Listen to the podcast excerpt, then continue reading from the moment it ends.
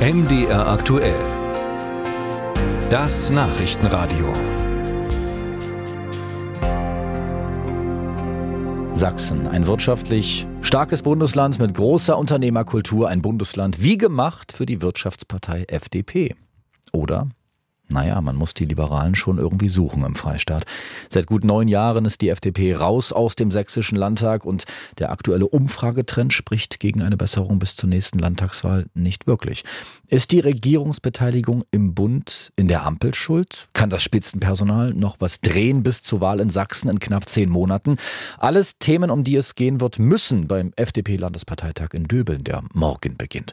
Unser Sachsen-Korrespondent Robin Hartmann hat schon mal nachgefragt. Als erste Partei hatte sich die FDP auf ihren Spitzenkandidaten festgelegt. Bereits im Mai kürten die Liberalen Robert Maloney als ihr Zugpferd für die Landtagswahl. Die frühe Kür hat wohl auch damit zu tun, dass Maloney den meisten Menschen in Sachsen kein Begriff sein wird und er im Freistaat Eigenwerbung betreiben muss. Denn anders als andere designierte Spitzenkandidaten wie CDU-Ministerpräsident Michael Kretschmer oder Sozialministerin Petra Köpping von der SPD ist er weder in der Bundes- noch Landespolitik bisher in Erscheinung getreten. Doch Maloney sieht das als Vorteil. Dass wir keine Berufspolitiker sind, dass wir damit ein ganzes Stück freier sind, ein ganzes Stück unabhängiger.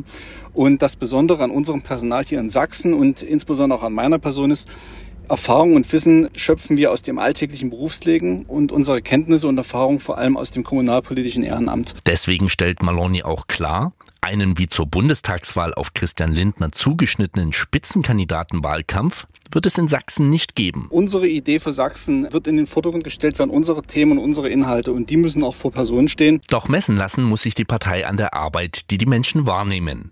Und das heißt, wie die FDP im Bundestag agiert. Im Bund punktet die FDP aktuell nur bedingt bei Unternehmern, eine ihrer klassischen Wählergruppen.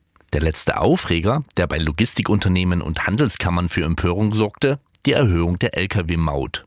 Ist die FDP mit solcher Politik noch die Wirtschaftspartei? Joachim Racknitz vom Wirtschaftsforschungsinstitut IFO in Dresden tut sich bei der Antwort schwer. Bei der FDP ist immer so ein bisschen schwierig, wofür sie überhaupt steht. Ich meine, in, auf Bundesebene ist sie dann eben in der Ampelkoalition drin, hat dort aber eben auch nicht das Wirtschaftsministerium, sondern nur das Finanzministerium und Justiz und, und so weiter. Ne? Aber bedeutet das auch die von der bundespolitischen Seite her nicht unbedingt eine starke Wirtschaftskompetenz bei der FDP gesehen wird, weil sie dort eben bei diesen Fragen auch nicht so richtig ja, punkten kann, weil sie eben andere Themen derzeit abdeckt. Der parlamentarische Geschäftsführer der FDP im Bundestag der Dresdner Thorsten Herbst verteidigt hingegen die Arbeit seiner Fraktion. Also jede Koalition bedeutet, dass man Kompromisse macht und das betrifft das Bündnis in Berlin, aber beispielsweise auch in Sachsen. Auch hier macht ja eine CDU vieles mit, was die Grünen vorgeben. Und ich glaube, äh, in Berlin haben wir auch gezeigt, dass es für uns rote Linien gibt. Das ist beispielsweise die Schuldenbremse. Ähm, wir sorgen auch jetzt dafür, dass wir in der Migrationspolitik einen klaren Kurs, einen rechtsstaatlichen Kurs fahren. Feststellbar ist ebenfalls, dass die Partei geschlossen auftritt keine Gräben zwischen Bundestagsfraktion und Landespartei verlaufen.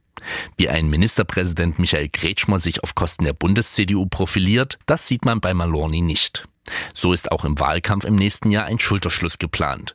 Die Spitzenkandidatin zur Europawahl, Marie-Agnes Strack-Zimmermann, wird ebenso im Freistaat auftreten wie Parteichef und Finanzminister Christian Lindner, versichert Herbst.